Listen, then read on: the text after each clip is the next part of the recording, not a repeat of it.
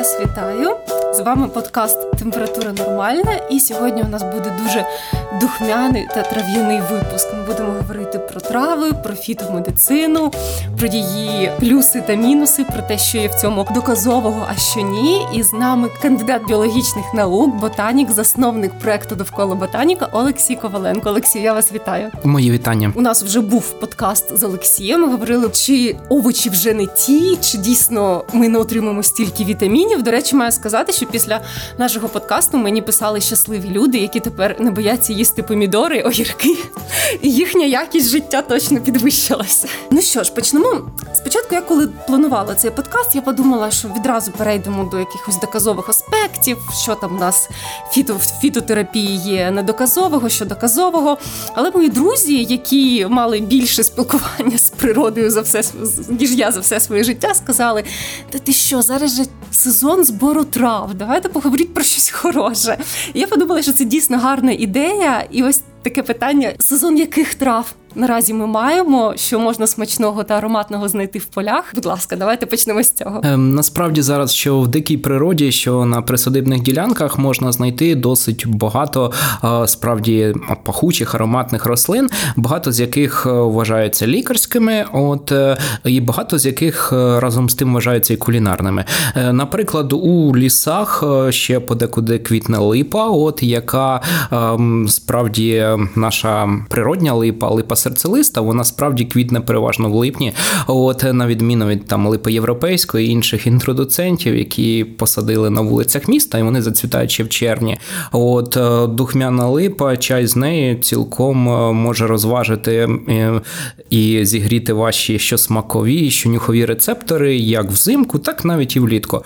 От окрім того, на узлісних ділянках, степових ділянках зараз цвіте чебрець, і коли він починає починає квітувати, в ньому велика е, концентрація ефірних олій. Чай з чебрецю в багатьох країнах також є традиційним. І окрім того, ця рослина вона цілком собі може бути додатком до вашої страви, іноді, можливо, навіть якоюсь особливою пряністю. Також е, зараз можна знайти м'яту. А на присадибних ділянках варто звернути увагу на лаванду. Їхня дещиця в каві е, також робить неповторний аромат. Ну до речі, лаванда я зустрічала або люди, які просто справжні фанати лаванди скрізь. От у мене є родичка, вона її додає в каву, в чай, в печиво. І є люди, які люблять аромат лаванди, але не можуть витримати смак десь. Угу. Він перебуває все інше. Я, наприклад, більше другий тип людей. Я обожнюю аромат лаванди, але е, кава з лавандою це не моє. Угу. На жаль. Ну з лавандою дуже важливе дозування. Насправді, ага. коли лаванди дуже багато, то я теж не можу її витримати, хоча я скоріше фанат лаванди. Так цікаво. А от ви згадали чебрець. Для мене чебрець це перш за все трава, яку мені подобається класти в чай. Мені подобається кулінарний розділ довкола ботаніки, коли ви смажите редиску. Ну, може розкажете щось цікавеньке, куди можна чебрець ще додати в кулінарні страви? Чебрець можна додати насправді майже всі страви, куди ви додаєте таку пряність, як там прованські трави угу. чи будь-що інше. Тобто він буде пасувати і до печеної картоплі, картоплі по-селянськи, буде пасувати і до м'яса, якщо ви готуєте до тих же кабачків, запечених на грилі. Е, я навіть не знаю, до чого він не буде пасувати. От, е, Ну і окрім того, чай часто додають чебрець сухий, а мені найбільше подобається, коли він свіжий, і тоді чай набуває неповторного зеленого відтінку. А я вже засушила. Так, доведеться в картоплю додати і купити окремо для чаю. І ми ще згадали м'яту. Нібито хто не знає м'яту, і часто як заспокійливе приймають. Е, чи дійсно в неї є такий ефект, чи це все ж таки більш ефект плацебо, якщо ми кажемо саме про заспокійливу дію? Ну е, загалом головна діюча речовина м'яти, то це ментол. От е, у нього, перш за все, найсильніші властивості, які є, це антибактеріальні. От і окрім того, діяти на наші холодові рецептори. Е, тут е, це по суті, як мов би, червоний гострий перець, тільки навпаки. Червоний гострий перець активує наші теплові рецептори, і організм думає, що його щось пече, викидає певні гормони. От у результаті чого організм почуває себе краще краще, от іноді навіть знеболення приходить. А ментол діє подібним чином, тільки активує холодові рецептори. От ем, Ментол використовують е, іноді у лікарській практиці при лікуванні зубів, також як знеболювачі. Знеболювальне е, або ж антимікробний засіб. Але перш за все, це не дуже сильний антимікробний засіб, е, в принципі, як і багато загалом лікарських речовин, які є в рослинах, вони не мають дуже сильного ефекту. Але це не до всіх рослин стосується. От цікаво, раз ми вже зачепили тему ліків, то трішечки от зануримось в історію. Трави, це можна сказати, певно, перші ліки, які люди може використовували, намагалися вплинути на своє самопочуття. Виходить, е, ми вже перерахували м'яту, наприклад. да, перець. Це не зовсім не трава, але да, дійсно його використовували в лікарських цілях. Які ще трави були популярні в давнину, допомагали, можливо, полегшити якісь симптоми. Я не кажу навіть вилікувати, хоча б полегшити. Е, ну насправді люди з рослинами співіснують дуже давно, і зрозуміло, що е, нам іноді складно з'ясувати, як е, ці рослини розрізняли давні люди. От часто такими затятими ботаніками вважаються неандертальці, тому що поблизу їхніх решток там у антропологічному контексті часто знаходять е, рослини у такій концентрації, ну які не відповідають природній. Тобто там точно рослини збиралися, вони з різних оселищ, типів біотопів, і більшість із них зараз відомі як лікарські рослини. Підозрюють, що ще неандертальці використовували ці речі. Власне, рослини на нашій планеті вони досить нерівномірно розповсюджено, їх понад 300 тисяч видів, і тому різні цивілізації використовували часто досить різні рослини рослини, тобто те, що використовували давні європейці, це зовсім не ті рослини, які використовувались там у горах е, Південної Америки чи в інших е, локаціях. Часто застосовувалися якісь рослини, які зростають поблизу нас. От е, така мемна лікарська рослина подорожник. От прикласти подорожник одна з таких синантропних рослин, яка очевидно з давніх часів також використовується. У багатьох рослин могли бути зовсім інші застосування ніж ті, що ми знаємо зараз, оскільки людина завжди в владі таких таких е, е, когнітивних викривлень часто е, от вважалось, що природа чи якась вища сутність, вона мов би рослинами підказує, що треба лікувати. Якщо рослина жовта, то варто лікувати печінку. Якщо у неї ще й листок схожий на печінку, хоча б чимось, то варто її лікувати. А якщо щось схоже на мозок, то напевно це збільшить розумові здібності. Горіх, звичайно. Так. так. Ну, таке да, магічне мислення, воно ну, воно досі притаманно. Так, зберігається. Певно, на жаль, на жаль, не знаю, на щастя, важко сказати. А, Які ж трави все ж таки стали ефективними ліками, які ми наразі може навіть і не можемо прирівняти до трав'яної медицини? Не можна зараз сказати, що вже більшість у певний час е, розвитку фармакології це можливо і була більшість лікарських препаратів. Вона тим чи іншим чином запозичувалась із природи. Але до таких славетних препаратів, які ми й зараз знаємо, це перш за все аспірин, ацетилсаліцилова кислота, яка початково була відкрита, напевно, великою рогатою худобою, яка споживала кору верби, листя верби, де розташована природна саліцилова кислота. Шляхом хімічної модифікації зробили ліки, які зараз масово використовуються. А окрім того, є ліки проти малярії, надзвичайно важливі. Це артемізин, який був виготовлений із полину і зберігає своє значення і зараз. От е, така ем, сполука, як хінін, е, також критична у лікуванні малярії, і якою дуже активно намагалися лікувати COVID-19 От ем, так, зовсім нещодавно дуже важливу роль мали препарати з наперстянки Дігіталін, власне, серцеві глікозиди, які є там. А от у певний час були такими засобами першої лінії лікування проти е, хронічної серцевої недостатності. Зараз вони своє значення втрачають, але раніше, от відігравали важливу роль. Цікаво, що зараз да теж от мені подобається стежити за тим, як розвивається, наприклад, дослідження канабісу. Да? Те, що ми е, часто люди сприймають просто як легкий наркотик, але насправді знаходяться нові докази, які кажуть, що він може допомогти людям з важкими формами епілепсії. І цікаво, як далі піде все ж таки е, дослідження цієї рослини, чи знайдемо ми нову панацею від якихось захворювань. Так, але через заполітизованість так, таку цієї так, справи, от у багатьох країнах навіть дослідження проблемні цієї, не те, що впровадження. Зокрема в Україні, так. наприклад. На жаль, тема дійсно дуже заполітизована, але хотілося б, щоб наука була більше поза політикою і дійсно допомагала людям побороти хвороби. А до речі, от про COVID-19. У вас була цікава дуже новина, що Китай просуває нетрадиційні методи своєї медицини як боротьбу з COVID-19, проте доказів, що це дійсно працює, немає. Це це, це якісь трави чи це щось інше? Ну насправді це такі комплексні засоби. От е, це не зовсім так, як ми іноді уявляємо, що якісь там лапки кролика чи будь-що інше. Тобто е, так, проти COVID-19 е, пропонували низку засобів, переважно походження рослинного. Там були і препарати з женьшеня, були власне препарати із вайди красильної. От такої рослини була ще ціла низка сполук, які тестувалися. От але ці дослідження були досить сумнівними і піддавалися критиками, перш за все, вчених із західних країн, а також медиків із західних країн, тому що е, навіть опубліковані дослідження були ну не зовсім е, якісні. В чому основна проблема е, фітотерапії, фітомедицини? Люди думають, ну це ж трави, це ж натурально, як воно може зашкодити? Це ж точно краще, ніж ваша хімія з аптеки. Проте це може зашкодити. Яка основна небезпека? Чому треба обережніше?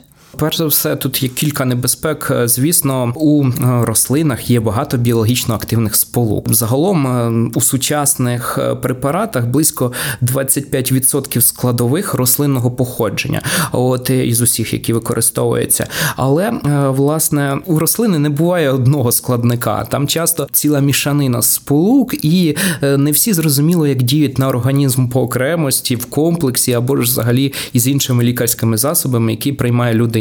Це головна небезпека. От ми чудово знаємо, що є дерево вишня, є його плід, і ми їмо лише плід. Ми не їмо вишню цілком, не їмо її гілки і листя. Хоч, можливо, в певних випадках з'їсти листя і не нашкодить, але у деяких рослин там окремі органи можуть бути отруєні і так далі. Є велика небезпека, е, яка полягає в тому, де рослина зростає. Рослина це не високоточна хімічна лабораторія. Вона може утворювати речовини в різних концентраціях. Наприклад, є така рослина, як е, коричник е, китайський або касія, от у якій є речовини кумарини, і от е, певні касії, певні дерева, вони можуть утворювати от оці коричні палички, які ми кидаємо як спеції у безпечних концентраціях, грубо кажучи, хоч 10 паличок кидайте в свій чай, це буде неприємно, але все ще безпечно. А деяких може бути уже там 5 паличок досить небезпечними, тому що концентрації продукують зовсім різні. Якщо рослина зростає на забруднених територіях, вона так само поглинає усе це і часто накопичує в собі. І є ще дуже велика небезпека, яка пов'язана із тим, що люди банально не знають рослин. Причому е, це може бути така індивідуальна проблема, коли якась людина почула, що е, мати й мачуха лікує, наприклад, так, так а от а, а пішла збирати мати й мачуху, побачила фотографію, чи навіть там визначила через якийсь додаток, але легко сплутати із рослиною з роду Петасітес, яка отруйна і містить цілий ряд алкалоїдів, для якої навіть підтверджено там кілька смертельних випадків пов'язаних з цим. І от ем, це теж може бути значною небезпекою. Цікаво, мені згадалось, коли я була студенткою. Я була в одній волонтерській екологічній програмі Фінляндії. Нас привезли просто якийсь ліс на кордоні з Корелією, і нас е, зібрали люди, які вже давно живуть в цій місцевості. Людина, яка керує цим всім, і сказала: От, будь ласка, ці ягоди ви можете їсти, ці ягоди ви не можете їсти. Бачите, це ягода чорна. Ви її можете їсти. А ця ягода, здається, темно-синя. Я я не розрізнила, де чорна, де темно-синя. Вирішила, що нічого не буду їсти. А в нас був хлопець, він був з Японії. Він не знав фінську, він дуже погано знав англійську, і в результаті він таки почав їсти ті ягоди, які не можна. І ми вже стежили за ним, розповідали ні, будь ласка, нічого не чіпай. Цікаво, що дійсно насправді те, як людина довго проживає в певній місцевості, певно, часто і визначає, наскільки добре вона розбирається от в цій локальній флорі.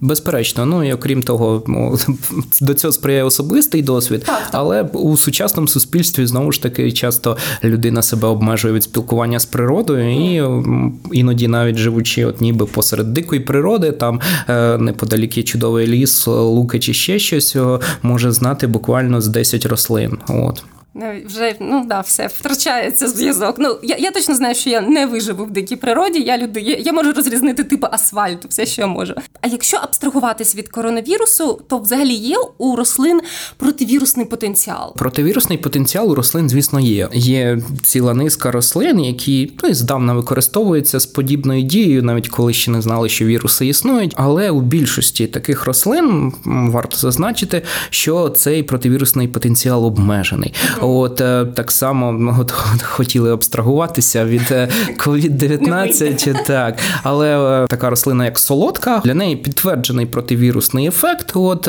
і нею теж намагалися лікувати. Мені було дивно, як у нас не змили з полиць цю рослину. От очевидно, ця тема просто була не так висвітлена в змі. От і про це менше говорили. Але знову ж таки, Китай про це заявляв. Ряд їхніх лікарів пропагували, щоправда, як допоміжний засіб. От в принципі, як допоміжний засіб, солодкою можна використовувати при лікуванні певних там грипозних захворювань, але це лише як така допомога і підтримка. Тобто, не пом'якшення симптомів. Так, це не основний лікарський Цікаво, засіб. що мене бабуся цією коренем солодкої годувала просто все дитинство. Як тільки в мене боліло горло, починався кашель. Мені дуже не подобався смак цього відвару. От оцей солодкуватий якраз присмак.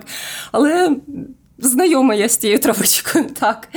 А якщо казати про антибактеріальні якості, от зараз, певно, не зовсім трави більше ягоди, от ягоди брусниці, я от мені відомо, мені завжди розповідали, що краще за антибіотик просто, але щось мені підказує, що певно концентрація певних речовин все ж таки не дотягне до того, щоб вилікувати пневмонію, наприклад. Е, так, звісно. Тобто додати до своєї раціону брусниці загалом це чудова ідея. Там е, досить пристойний набір як вітамінів, от угу. антоціанів та інших важливих сполук для нашого харчування, але це точно не ліки першої необхідності.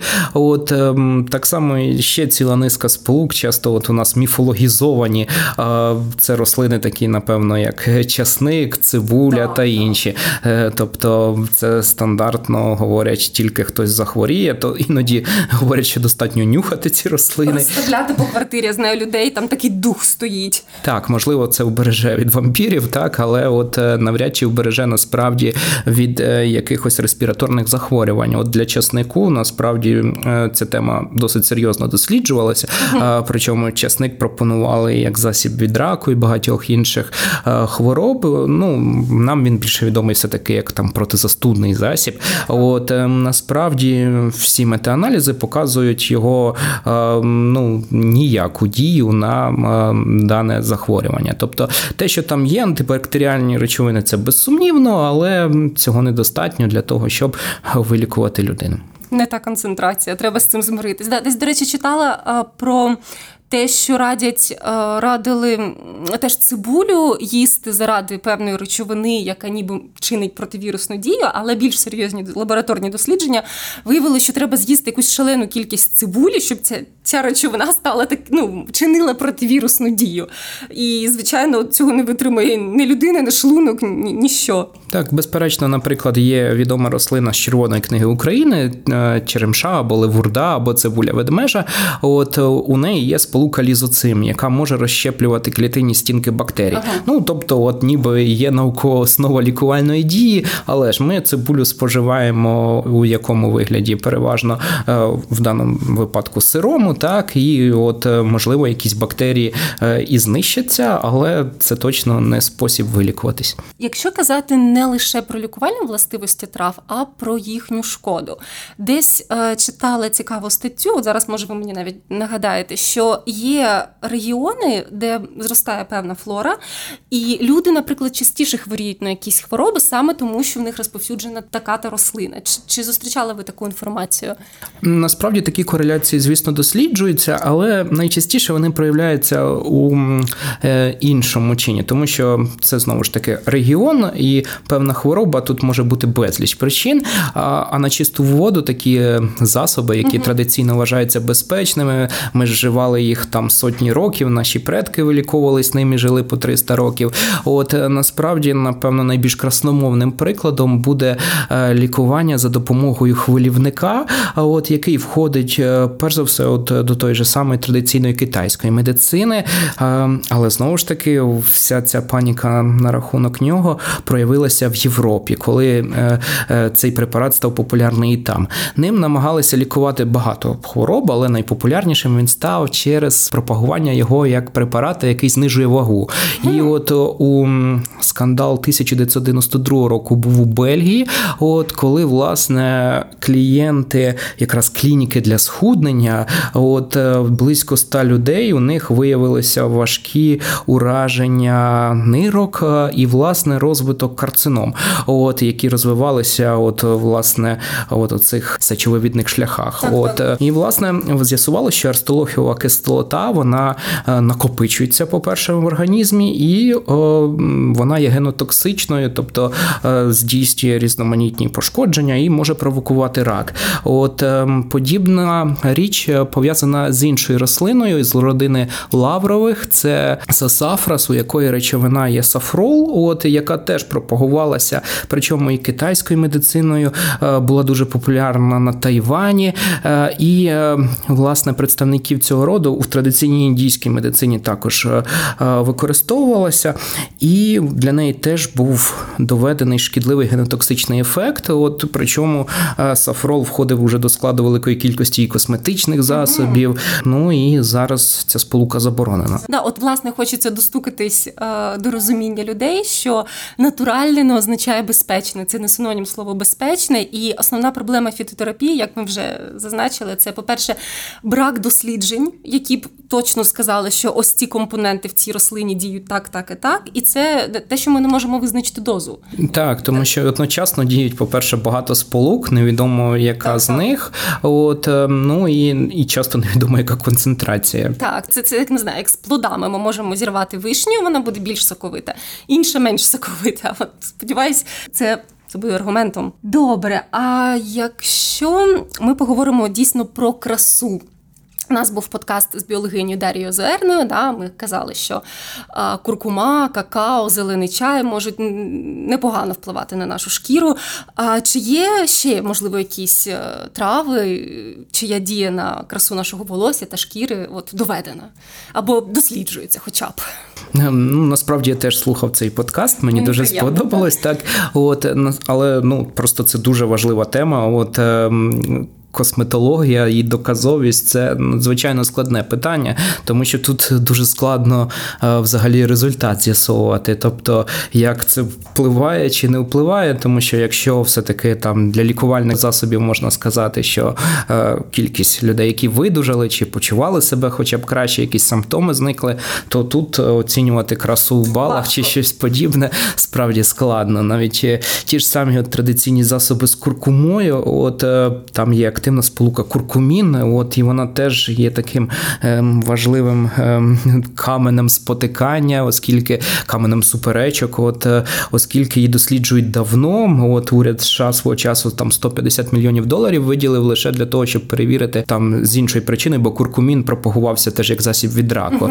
От, але там в 2017 році вийшло а, таке важливе узагальнення 120 робіт про куркумін і його вплив, і з'ясувалось, що впливу або не було, або ж ефект був негативний від такого лікування. І тому в косметології, ну справді, от е, тут напевно варто скоріше сподіватися або ж на ефект плацебо, або ж на там е, просто покращення свого там самопочуття від того, що ви займаєтесь собою. Це дуже важливо. От але насправді, от мені складно з'ясувати чи впливає це якось ця маска чи ні. У нас в природничому музеї теж мені часто роблять маску з куркуми, наприклад, от е, виключно для того, щоб познайомитись з цією порошком чудових рослин. Це. Так, якщо в людини немає алергічної реакції на куркуму, це точно не нашкодить. От вона, е, хоч і може затримуватись в верхніх шарах епітелію, от е, але якихось токсичних ефектів невідомо. У неї загалом досить складно з біодоступністю. Вона не так добре засвоїться організму, як ми думаємо. Ясно. А а як щодо, наприклад, от якщо казати про волосся, пам'ятаю, мені всі радили відвар з хмілю робити, ніби це ну точно зробить так, що моє волосся перестане стончуватись та випадати. Е, чесно, я не відчула ефекту Цікаво, чи чули ви якісь такі балачки на цю тему? Е, загалом екстракти з хмілю часто додають навіть виробники там косметологічних uh засобів до е, своєї продукції. От і іноді лише заявляють, що додають. От е, у хмелю досить багато біологічно активних сполук, деякі з них е, теоретично могли б мати ефект там на е, структуру волосся, але знову ж таки, от тут є питання до регулярності, так, до необхідності нанесення, що має бути. От відповідно, це складно просто аналізувати. От знову ж таки, от якщо людина, яка буде постійно мити голову відваром з кропиви чи хмелю, от і вважатиме, що в неї краще волосся, то напевно це не зашкодить їй, тому що в принципі там якихось сполук, які б зашкодили волосю, не Ну, треба сказати, що так, ефект плацебо тут грає просто надпотужну роль. Е, я коли купую будь-який новий крем, я навіть не знаю, що там, мені завжди здається, що він ну от зробив краще. Завжди через пару днів це минає. Тому я думаю, певно, так і з травами. А якщо все ж таки людина побажала захотіла побавитись якимось трав'яним збором, зараз в аптеках цього добра багато. На що обов'язково треба звернути увагу? От, наприклад, я пам'ятаю е, якийсь декілька років тому, коли ще я навіть не народила свого старшого сина, була дуже популярна байка, ніби матка борова допомагає жінкам завагітніти, тим, які не можуть завагітніти, вона впливає на плідність. І потім е, гінекологи спростовували це і казали, що це взагалі дуже токсична рослина. Якщо ви купуєте е, якийсь фітонабір з маткою боровою, вам точно варто бути обережним. От які трави мають насторожити нас, якщо ми читаємо там склад? Ну, перш за все, коли будь-який е, лікарський препарат е, чи там куплений в аптеці, він обов'язково буде лікарським. От е, варто перевіряти кілька речей. Перш за все, бажано з'ясувати, що це за виробник, от угу. чи він реально існує, тобто чи можна знайти про нього якусь інформацію. Друга річ, чи взагалі є інструкція до цього препарату, тому що великий аналіз фітопрепаратів показав, що багато виробників взагалі не витрачають час на те, щоб зробити інструкцію інструкцію і навіть вказати е, правила прийому, щоб е, з цим лікарським препаратом е, не сталося передозування чи будь-яких інших ефектів. Якщо такої інформації немає, то напевно і не варто вживати цей препарат. Ем, класична порада це проконсультуватися в лікаря щодо будь-якого препарату. Це напевно найважливіше. Тобто, якщо ви вважаєте, що це вам допоможе, запитайте, хоча б думку в лікаря. Якщо вам не сподобалась його відповідь, запитайте в іншого. От можливо, вони не спів співпадуть, а можливо співпадуть. От ем, так само варто перевірити банально, що за рослини туди входять. Це зробити просто для більшості з них про ефекти можна прочитати, хоча б в тій же самій англомовній Вікіпедії. Тобто, якщо ви вживаєте препарат е, для схуднення, от а у для рослини вказується, що вона сприяє накопиченню жирів, то варто подумати, напевно, щось тут не те. От або ж, наприклад, якщо там є рослина, для якої е, вказані велика кількість негативних ефектів, які зараз відомі, от або взагалі що вона отруйна, це теж все може бути так. Е, тут ще маю зазначити, що якщо вам пропонують якийсь препарат, в якому типу майже нічого немає, або є якась там екстракт м'яти, і кажуть, що він точно вам допоможе, і навіть якщо він вам допомагає, то треба замислитись, чи правду написали в інструкції. Наприклад, був гучний випадок, про який писали FDA, да, адміністрація з контролю ліків та харчових продуктів. Е, китайські знову ж таки мазь е, для людей, які страждають на атопічний дерматит. Там ніби все було супернатурально, і люди казали, що їм дійсно допомагає, просто прекрасно. В результаті там були високі дози гормонів і якихось протигрибкових засобів, е, які не були зазначені в інструкції, і про це дізналась, коли почалися побічні ефекти від цих. Е, бо це бо це були дуже сильні е, сильні засоби, і таким чином з'ясувалося, що все не так просто, і FDA чи заборонив, чи strongly recommended, що ні, не можна це вживати. І так само ще був скандал з. На iHerb продавали гомеопатичний засіб для немовлят, який мав полегшити прорізування зубів.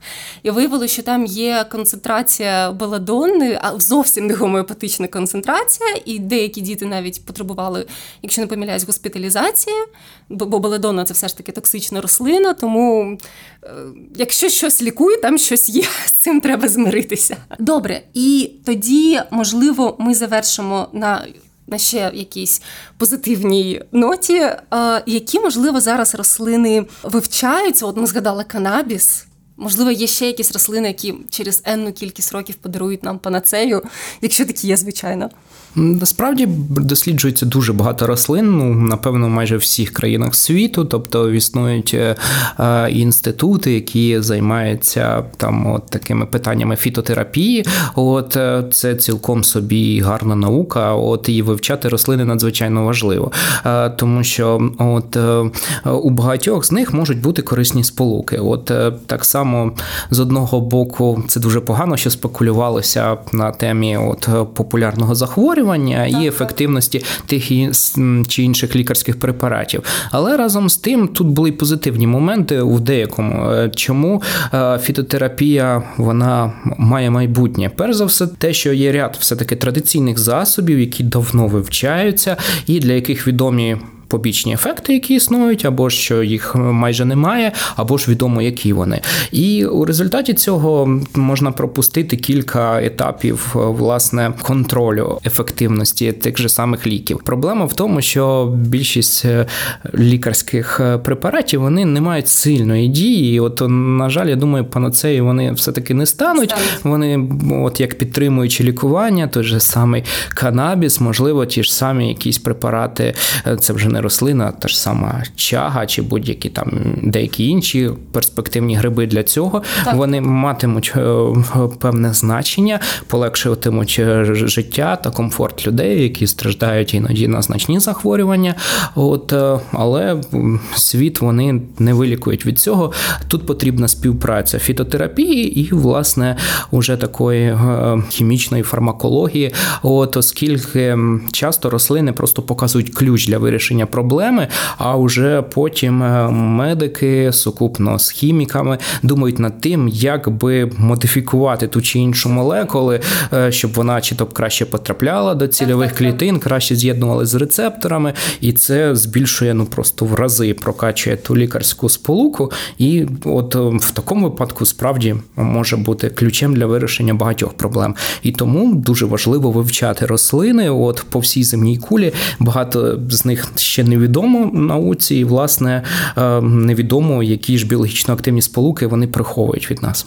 Е, цікаво, ви згадали про гриби. Ми може рік навіть тому писали цікаву новину на основі одного дослідження про те, що деякі психоделічні гриби мають дуже великий потенціал для лікування депресії. І зараз їх вже вивчають, е, і це знову ж таки проблема з політикою, проблема з дозволом, тому що ці, ці гриби вони не є легальними в багатьох країнах, тобто науковцям треба отримати доступ до того, щоб вивчати.